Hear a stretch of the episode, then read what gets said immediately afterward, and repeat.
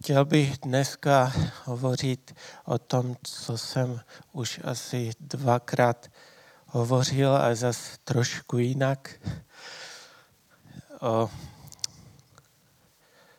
o moci Ducha Svatého, o tom, o vedení Duchem Svatým, o tom, a je to taková výzva, abychom žili prostě pod vlivem Ducha Svatého.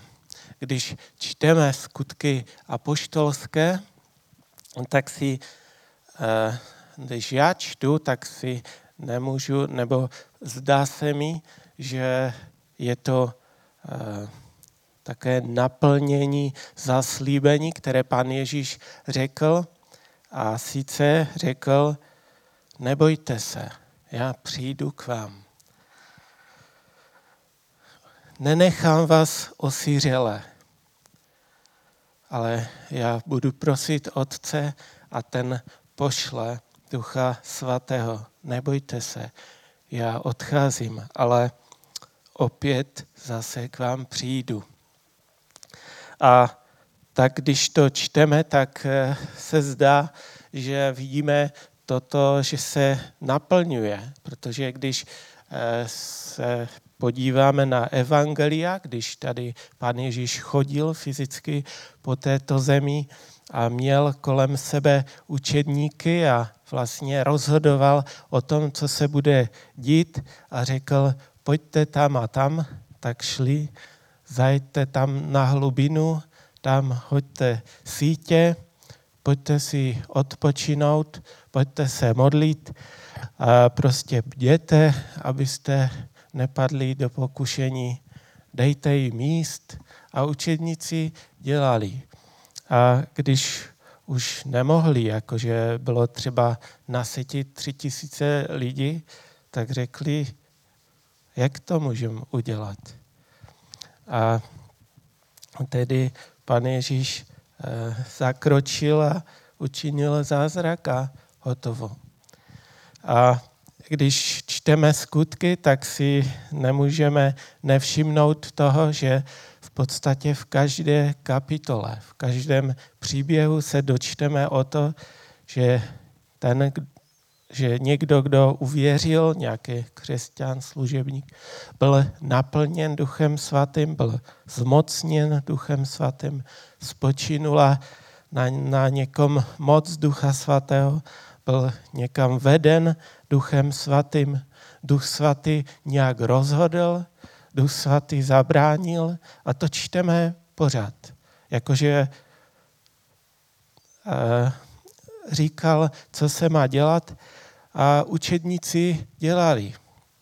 A když eh, Filip například uslyšel, že duch mu říká, běž k tomuto vozu a jdi vedle něho, tak Filip to udělal. Ale když eh, bylo třeba, eh, to, to bylo také ještě, že to byl schopen, jo, Filip udělat. Ale někdy přišli ke člověku, k nějakému žebráku, eh, který tam prostě byl chromý a bylo třeba div, byl třeba zázrak. To oni, a oni mu řekli ve jménu Ježíše Krista vstaň a choď a prostě to, co bylo nemožné v sílách učedníků, se stalo a on začal chodit. No, vidím tu podobnost v tom, že pan Ježíš se vrátil a to zaslíbení se naplnilo. A nejde si také nevšimnout toho, že ten důraz není kladen na člověka, ale na ducha. Když ho někdo uposlepchl, když poslouchal Ducha Svatého, tak moc Kristova e, něco způsobila. A tak se zdá, že následovat ducha, chodit pod vlivem ducha, e, je taková jakože samozřejmost, když čteme skutky. A bylo to jak kdyby jedno, jestli ten člověk je cholerik, nebo to byl klidas, jestli byl bohatý nebo chudý, nebo tlustý nebo hubený, to už vůbec, to, to bylo úplně jedno, na tom nesešlo, ale kladen byl důraz na to, že jestli byl někdo závislý na duchu svatém, jestli jednal pod vlivem ducha svatého. A když jednal pod vlivem ducha svatého, tak někdy reagoval ostrým tónem, jako například Štěpán, když řekl, vy jste zradili a zavraždili Pana Ježíše Krista, toho spravedlivého. Říká jim, vy vzdorujete stále Duchu Svatému. Říká jim, vy jste to, kdo likvidujete proroky. Vůbec je nešetřil. A někdy zase Pavel říká, vidím, že jste velice zbožní. Máte tady mnoho bohů. Takým klidným tónem. Říká, i když eh, byl vnitřně znepokojen, tak eh, nekřičel tam po těch eh, Ateňanech. Ale když, je, když prostě ti lidé jednali pod vlivem Ducha Svatého, pak víme, že to vždycky bylo dobré, i když se někdy rozhodli, někdy se uklidnili, získali pokoj a jako by bylo jedno, co to je ten křesťan za týpek, pod, jakoby ve smyslu osobnosti, ale jestliže je pod vlivem Ducha Svatého, pak vidíme, že to, co bude dělat, bude biblické, biblicky a že to bude možná vypadat někdy i netypicky. Ale jestliže nebude pod vlivem Ducha Svatého, tak buď udělá dobrou věc nějakou, tak to nějak nepřinese nějaký užitek. No a jestliže někdo dělal něco proti Duchu Svatému, jako Ananiáš a Safíra, kteří chtěli lhát Duchu Svatému, no tak padli mrtví. Tak, eh, tak jak stejně jak říkáme, že někdo je pod vlivem alkoholu nebo je pod vlivem nějakých drog a pak eh, chodí a, a dělá nějaké vytržnosti a někdy někoho zabije. No a pak přijdou policajti a zeptají se sousedů a rodičů a co, co říkáte na to? A říkají, to, to není možné. Teď to byl taky, taky slušný člověk, teď on se uměl chovat, spořádaný a všechno. Ale když byl pod vlivem těch drog, že, tak vlastně dělal, ani nevěděl, co dělá. A e, někdy dokonce na to i soud možná přihledne, ale když jedná pod vlivem nějakého jiného ducha než božího, tak ten zlý duch si použije toho člověka a toho člověka, který mu dá možnost, aby, aby mohl něco udělat eh, podle ďáblovy vůle. A, a teď, eh, když zase vezmeme, eh, že někdo jedná pod vlivem Ducha Svatého, tak zase můžeme číst například, že učedníci byli ze strachu za zavřenými dveřma před Židy. No ale když byli pod vlivem ducha, tak tam čteme ve skutcích 4.31, že všichni s odvahou hovoří slovo Boží. Petr, který ze strachu řekl, neznám Pana Ježíše, nevím, o čem je řeč, nevím, která bije, tak když je pod vlivem Ducha Svatého, je naplněn Duchem Svatým, tak povstává a vyhlašuje kázání všem tam, kteří, těm cizincům, kteří tam byli v Jeruzalémě a všem návštěvníkům. A je ale takový rozdíl mezi vlivem Ducha Svatého a vlivem jiného ducha, protože Duch Svatý nikdy nejedná proti vůli člověka, jako by, že člověk nevěděl, co mluví a, a co dělá. To se nemůže stát, tak jak třeba pod vlivem zlého ducha.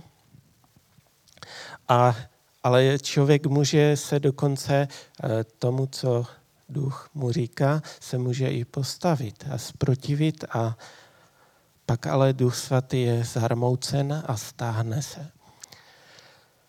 A v 2. Korinském 4.7 je napsáno, že tento poklad máme však v hliněných nádobách, aby bylo patrno, že tato nesmírná moc je boží a není z nás.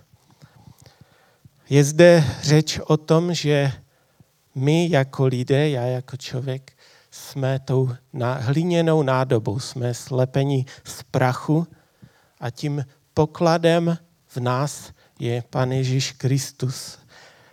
Je to evangelium, které zvěstujeme. A o tom pokladu eh, čteme například v Koloským 1.15 o Pánu Ježíši Kristu. On je obraz ducha, Boha neviditelného, prvorozený všeho stvoření. Neboť v něm bylo stvořeno všechno na nebi i na zemi, svět viditelný i neviditelný, jak nebeské trůny, tak i panstva, vlády a mocnosti, a všechno je stvořeno skrze něho a pro něho. On předchází všechno, všechno v něm spočívá. On je hlavou těla, totiž církve. On je počátek prvorozený z mrtvých, takže je to on, jež má prvenství ve všem. Plnost sama se rozhodla v něm přebývat, aby skrze něho a v něm bylo smířeno všechno, co jest, jak na zemi, tak v nebesích, protože smíření přinesla jeho oběť na kříži. Tento poklad Kristus ten je v hliněných nádobách. A to, co má být patrno, nebo co je zřejmé, co musí být patrno, je, že to, co dělám, jak žiji, jak sloužím, že tato nesmírná moc není ze mě. Není z nás. To je, to je radostné. To znamená, že já nemusím tu nádobu nějak okrašlovat a nějak ji nastříkat pěkně. E, znamená to, že nemusí, e, já nevím, nemusí tady ve sboru e, chválit Karol, aby byly super chvály. Znamená to, že si můžeme poradit s tím, co máme. Znamená to i to, že když jsem kazatel, kterého přítomnost je slabá a řeč ubohá, jak čteme v 2. Korinském 10.10, 10, přece Duchu Svatému to ne, nebrání k tomu, aby Pavel zasahl, jak říká, eh, celou Azii, nebo jak to tam psal, i Evropu, tady se spod. A takže když čteme skutky, tak je velmi zjevné, že spolupráce člověk křesťana, znovu zrozeného s Duchem Svatým, je automatická. Je zřejmé, že Duch Svatý potřebuje člověka, aby mohl se projevovat, aby mohl jednat. Eh, tak podobně zase můžeme říct, tak jak zlý duch nebo démon se projevuje na člověku a my toho démona nevidíme nad, nad tím člověkem, ale my ho cítíme. Eh, tak jak ve skutcích apoštolských 17, 16 eh, tam čteme, že když apoštol Pavel byl v Aténách, tak shledal, že tam je mnoho modlářství v tom a že tam je napsáno, že ho to velmi znepokojovalo. jeho ducha to jako úplně, no prostě ho to znepokojovalo. A možná chodil okolo všech těch kamenů a soch, u kterých se možná dneska tak rádi lidé fotí dneska, ale on byl velmi znepokojen. On tam jakoby cítil, že zatím něco stojí. Tak si umím představit, že i dneska, kdyby chodil po městě a tady by viděl eh, yoga a, esoterický festival a něco, tak by ho to by byl znepokojen, jeho duch. A by si řekl, to je prostě, by ho tam jakoby cítil, jo, i když ho nevidí. Tak jak jdete například o ně, o kolem nějakých uh, lidí, takových divných, a nevidíte nad nimi zlého ducha, démona, ale to cítíte a říkáte si jenom, aby do mě neskočili. A možná, kdyby jsme měli otevřené oči, tak bychom uviděli nad nimi to démona. Ale tedy, tedy i zlý duch potřebuje člověka, aby se mohl projevovat.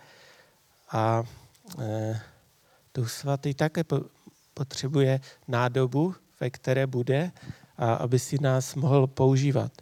Pane Ježíš Kristus řekl v Lukáši ve čtvrté kapitole od 18. verše, že duch svatý Duch hospodinu věz nade mnou, proto mne pomazal, abych přinesl chudým radostnou zvěst, poslal mne, abych vyhlásil zajatcům propuštění a slepým vrácení zraku, abych propustil zdeptané na svobodu, abych vyhlásil léto milosti hospodinovi. A on to četl v té synagoze a tam seděli ti lidi a on řekl, dnes se to naplnilo. Dnes Duch Svatý nade mnou. Dnes mě pomazal, abych přinesl radostnou zprávu a, a tak dále, ale všichni, co tam seděli, tak neviděli Ducha Svatého nad Panem Ježíšem. Tak jak možná to bylo u křtu, že tam uviděli nějaké e, něco jako holubici, ale e, která, která znázorňovala Ducha Svatého. To je možná ta jediná, jeden, jediná, jakoby, pouze jednou, to je v Biblii, ale oni to tam neviděli, ale oni mohli cítit, že to tak je. Mohli to cítit, když vlastně říká, jak on to dělá, že on mluví v moci, že? Mohli to cítit, mohli vidět, když vyhlašuje chudým radostnou zprávu a když propouští zdeptané na svobodu. A tak stejně i v našem životě nad námi nebude vidět Duch Svatý, ale mělo by ho být cítit okolo nás. Lépe řečeno to samé, co u Pana Ježíše i okolo nás by mělo být něco podobného pocitovat, že ti zajatci hříchu budou osvobození a, a zdeptaní lidé budou eh, v naší přítomnosti se pozvednou. A každému bude zřejmé, že tato moc není z nás, ale že to je něco víc. A tak to je něco, po čem práhnu toužím z celého srdce, abych já i celý náš sbor, abychom žili takové ty skutky. Když eh, Duch Svatý něco přikazuje, když nám zabrání, nejdi tam, nedělej to, tak prostě ho uposlechnout a žít to. Když rozhodne, vyšlete Pavla a Barnabel, tak, tak půjdou. A když neuslyším hlas, tak aby začal jakože panikařit. A řeknu si, co se děje. A jdu na modlitby a řeknu, co, co mám dělat, jak mám jít, kde jdeš, pane, abych se zařadil za tebe. Tak stejně jak na začátku, když jsme uvěřili a přijali Pána do svého srdce, když jsme činili pokání, kdo nečinil pokání, tak uh, má tu možnost vyznávat své hříchy a, a přijmout Pána. A najednou Duch Svatý promluvil do tvého srdce a řekl, jsi můj, jsi mé dítě. A kdo ti to napsal na diplomu? Dal ti někdo nějaké osvědčení? Ty to víš, ty to víš, že Duch Svatý to dosvědčuje eh, našemu duchu, že jsme jeho. A tak si vzpomínám na jednoho kazatele, Vosher se jmenuje a byli jsme na také jedné konferenci jednou a on nám vyprávěl, eh, co se mu jednou stalo, že tam v tom, někde v tom kostele, kde byl, tak tam eh, do toho kostela chodil jeden nějaký farmář, tak vždycky v neděli, tak formálně. No ale stalo se, že on najednou eh, nějak dostal rakovinu a on přišel za tím bratrem kazatelem a řekl mu, zbývá, doktoři mi řekli, že mi zbývá už pár dnů jenom. Já zemřu. Za pár dnů zemřu. A celý život tu chodím. Ale nikdy jsem, nevím, jestli jsem spasený. On říká, když zemřu, já nevím, kde půjdu. Jestli to bude nebe, jestli to bude peklo. A tak eh, bratr vzal a otevřel Biblii a četli si všechny ty verše. A on mu to ukazoval, vysvětloval, eh, modlili se po modlitbě. On říká, já nic necítím, já nevím, že jsem spasen. Já to prostě nevím. Když zemřu, nevím, kde půjdu. A on říká, že zas už nevěděl, co má dělat, tak, tak zas znova četli verše. Nevím, jestli, nevím, byly to nějaké hodiny, které s ním strávil a modlili se a četli si.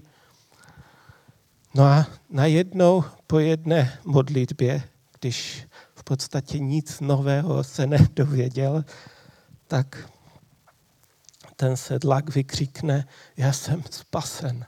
Haleluja. Já jsem zachráněn. Jsem boží dítě. Jo a předtím vlastně ten, ten sedlák se ještě ho ptal, a jak ty to víš, jak to cítíš? A on mu říká, já nevím, já to, já to prostě vím. A teďka, když on vykřikl, tak ten kazatel se ho ptá, a jak to víš? Kdo ti to řekl? Jak jsi najednou na to přišel? A on říká, já nevím, prostě to vím. Tu svatý udělal svou práci a dosvědčil jeho duchu. Zapsal mu do srdce, že on je boží dítě. A tak podobně věřím, eh, věřím, že je to i naše zkušenost, kdy Duch Svatý dosvědčuje našemu duchu, že jsme boží děti. A tak mojí touhou je, aby ve všem, co děláme, abychom to měli tak napsané, jak kdyby. Že Duch Svatý to potvrdí v mém srdci. Že mi dá pokoj ve věci a nebudu zmítan eh, nejistotou, ale budu vědět. A když nebudu vědět, když je víc cest, tak si vyhledám kolena a modlitbu a ne, nebudu to chtít nechat tak, jak to učinil eh, Šalomon, když vlastně chrám byl oloupen a, a zlato se vyneslo a, a ty kopí zlaté a, a štíty A on si řekl, tak hlavně, že žijeme, tak uděláme bronzové, no nejsou zlaté. On prostě nějak neřešil a, a pokračoval dál. A když by to nebylo tak, že Duch Svatý je zarmoucen, odešel, my si to ani nevšimneme a, a nevadí. Nahradíme to nějak jinak. To, to by bylo strašné. Jde o to, abychom si uvědomovali, že my jsme tu jako hliněná nádoba. Že to ne my jsme důležití, ale je to ten poklad v nás. To Pan Ježíš Kristus.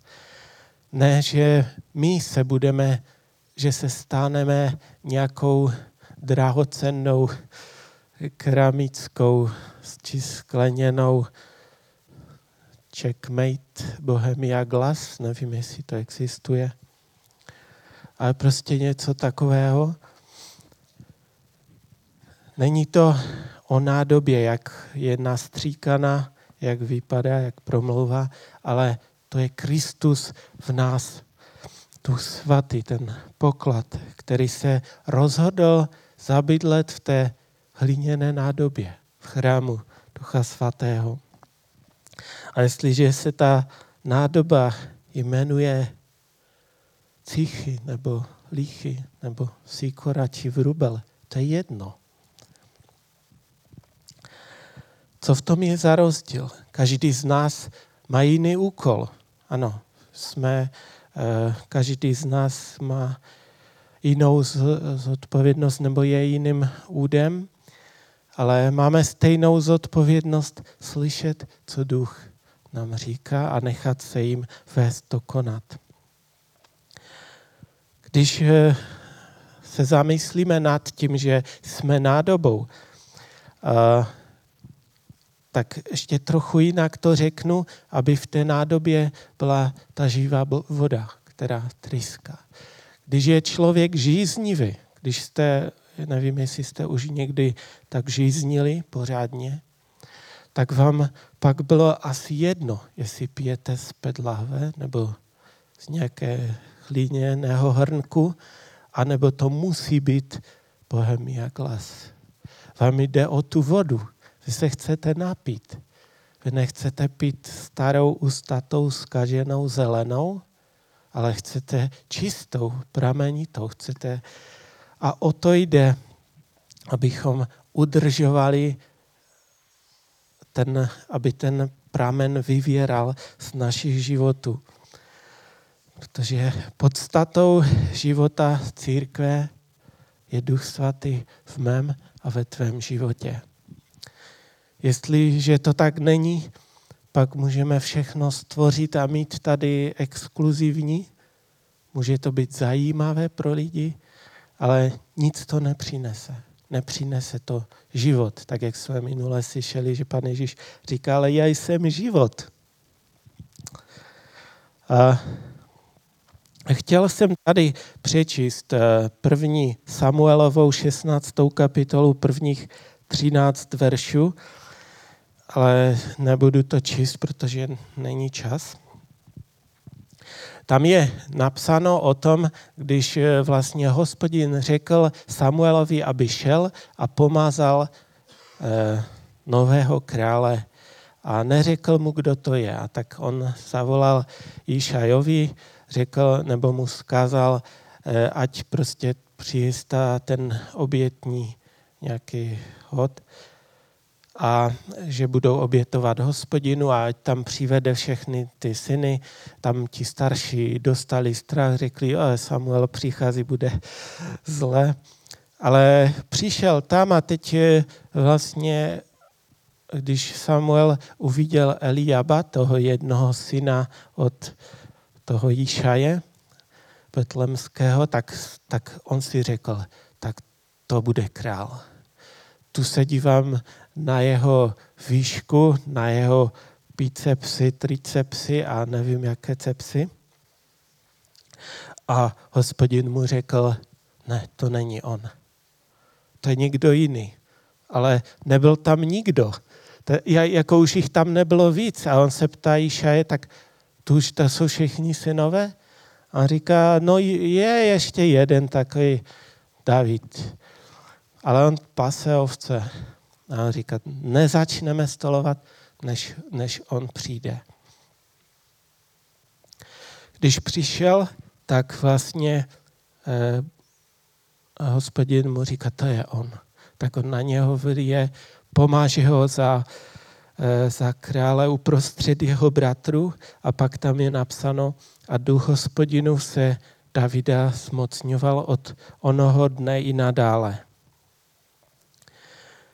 A to, co je zřejmé z toho příběhu, že kdyby Samuel neposlouchal, co Bůh říká, pak vybere úplně někoho jiného. Kdyby Jišaj, ten otec Davida, měl vybrat těch synů krále, pak by vybral úplně jiného člověka. Ale že by to byl David, teď s ním ani nepočítal. Teď on je ryšavý, on ani nemá moji podobu.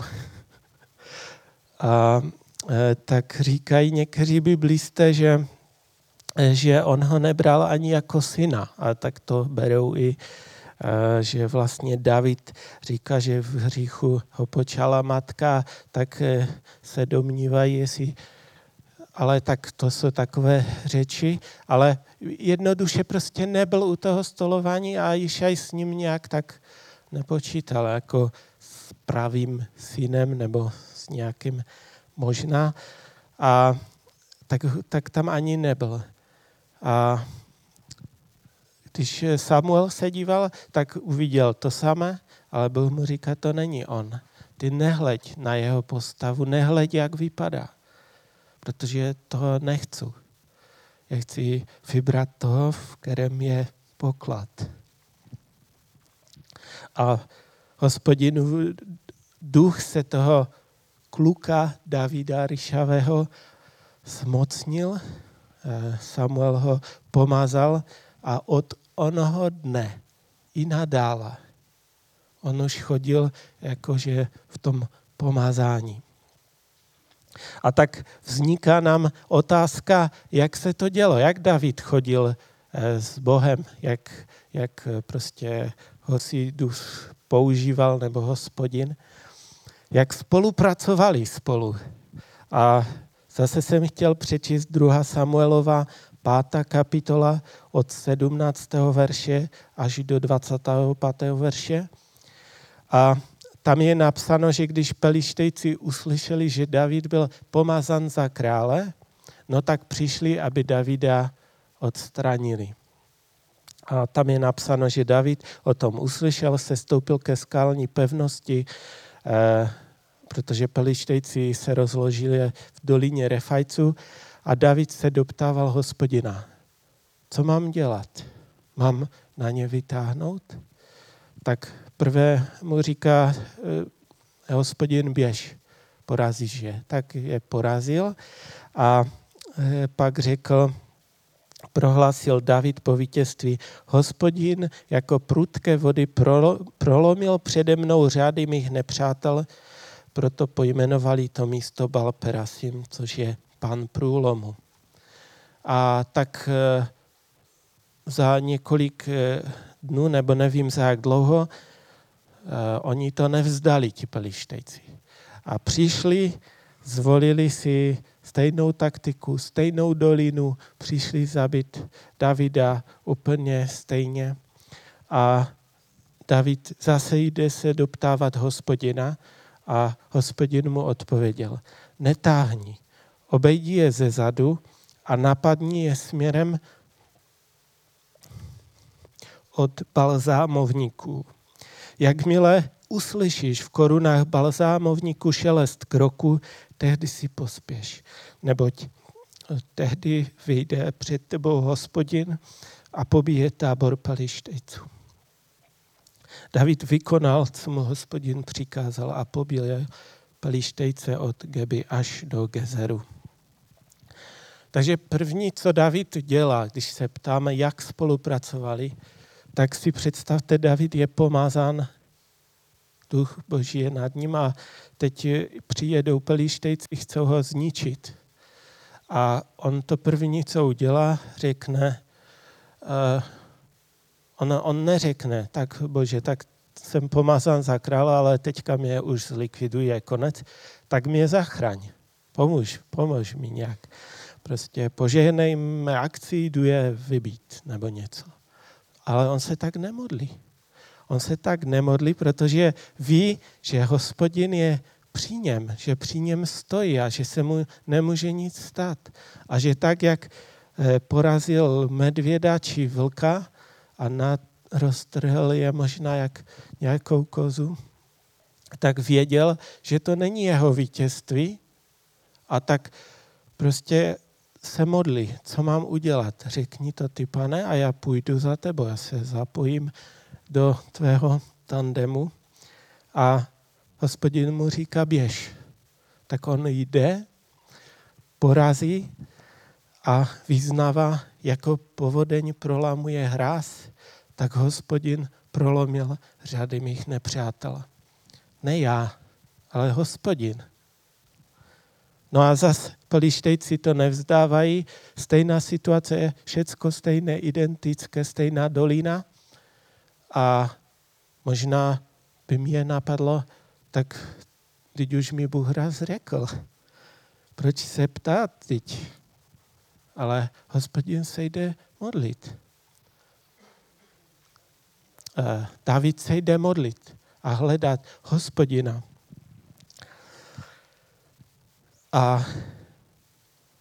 hospodin mu říká, netáhni. Cože? Netáhni? Když včera táhni, dneska netáhni. Obejdi ze zadu a potichu čekej, až uslyšíš šelest mých kroků v těch balsamovních, v těch korunách. Pak věz, že jsem tě předešel.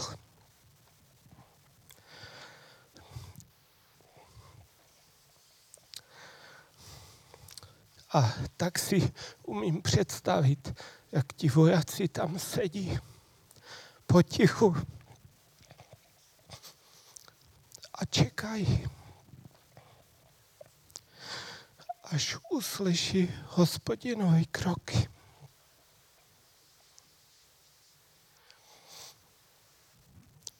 A teprve tehdy, když Bůh promluvil, David učinil. Nebylo to tak, bože, jdu bojovat, pojď se mnou a pomož mi zvítězit, ale hospodin jde bojovat a já jdu za ním.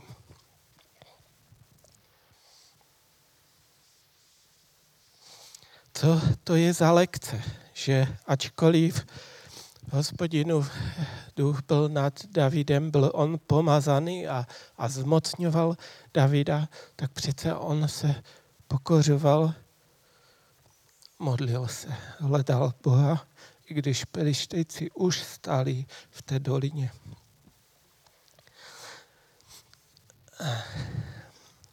Říká, co mám dělat, pane?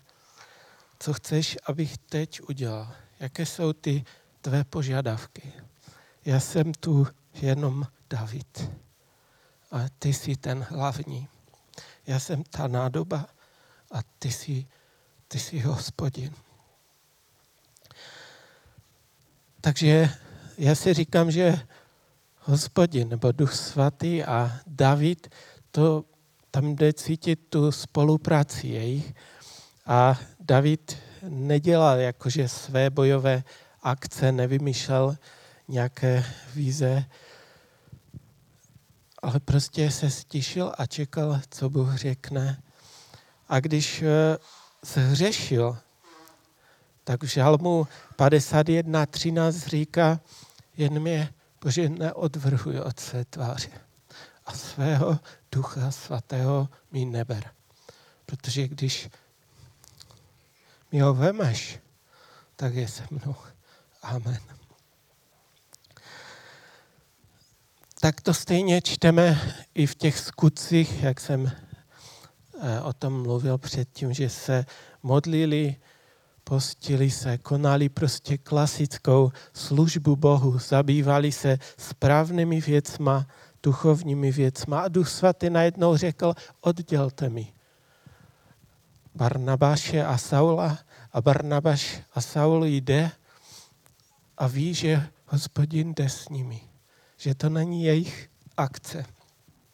A i když mnohokrát se zdalo, že tu snad nastala nějaká prohra, teď nás zavřeli, teď nás zbili a něco se asi nepodařilo, přece oni z radosti s nohama v kladě, zbičovaní, chválí Boha.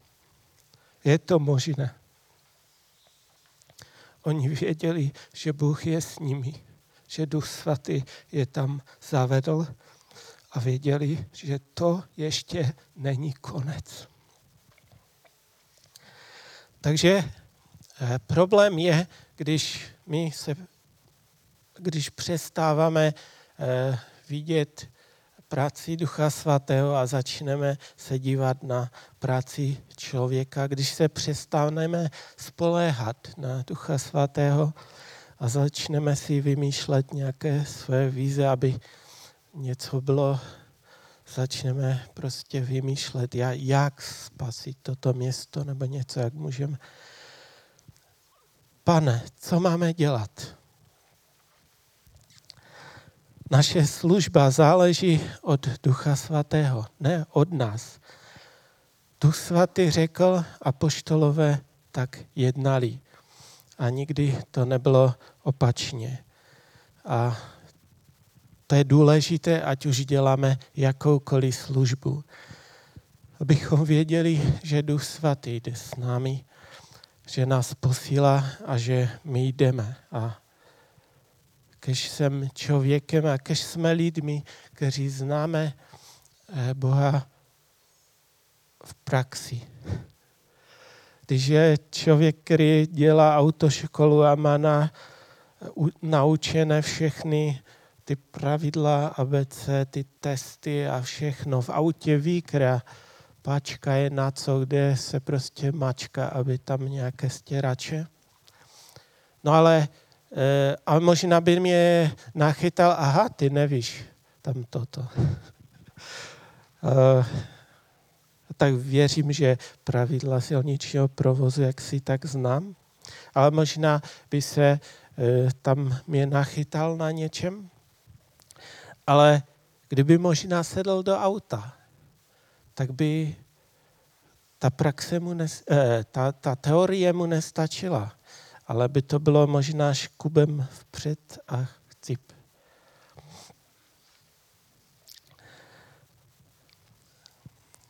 Takže to je moje touha.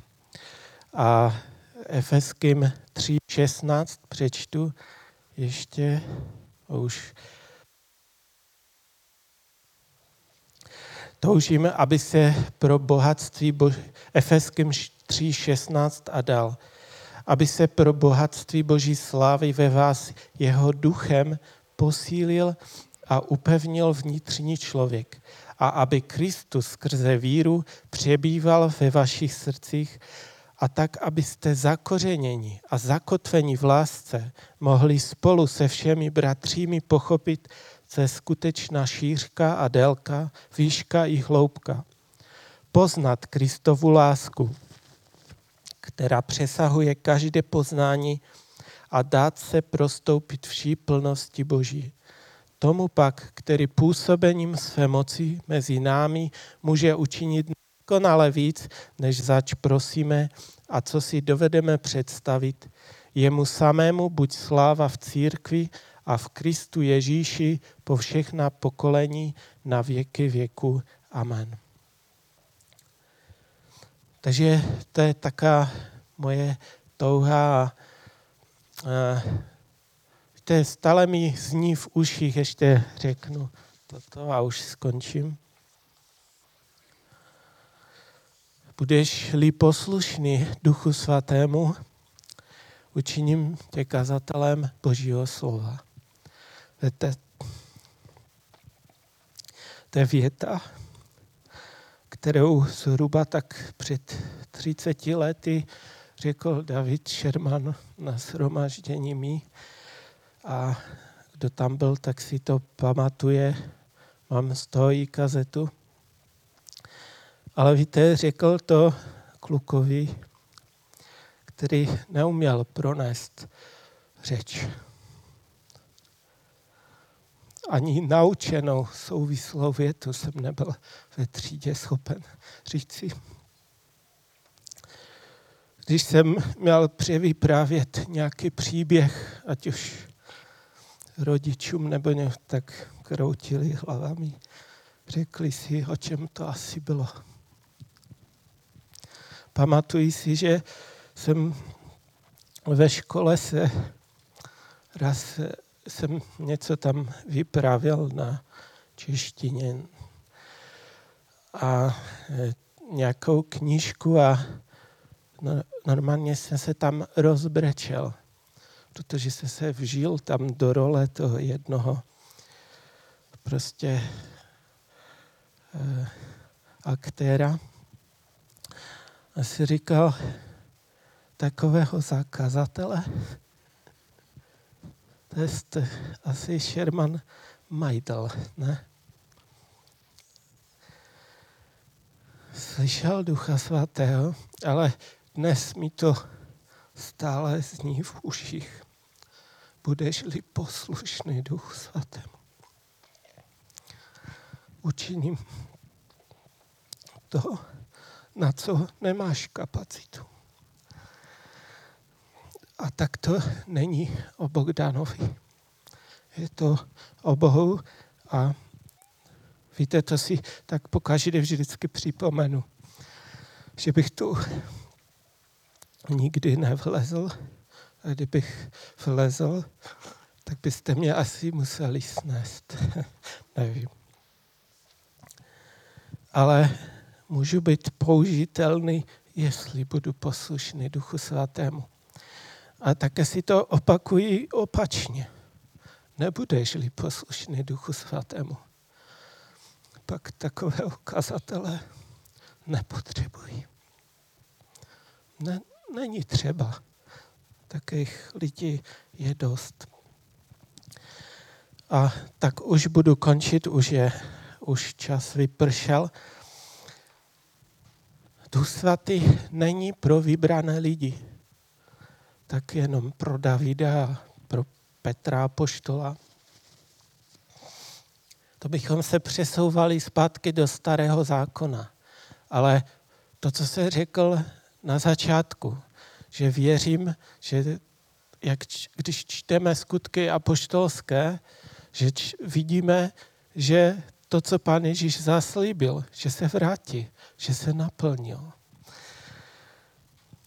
A, a tak věřím a víme, že tu svatý je dan na zem, byl poslan, abychom tu nebyli sami, abychom nebyli osiřeli a mohli se jim nechat vést, aby to byl on, kdo nás uvádí do veškeré pravdy, aby to byl on, kdo nám bude říkat, co máme dělat a ať už se budeme chtít oženit, tak se zeptat, a co na to ty Bože? Říkáš na to ano?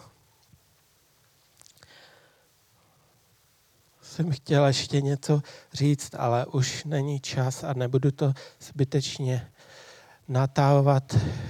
Chtějme se nyní modlit skloňme své hlavy. Možná, že si, jestli se tě to dotýkalo a duch mluvil ke tvému srdci, modli se, tak jak David se modlil, volej k němu, pros ho. Náš Bůh je živým Bohem a on odpovídá na modlitby.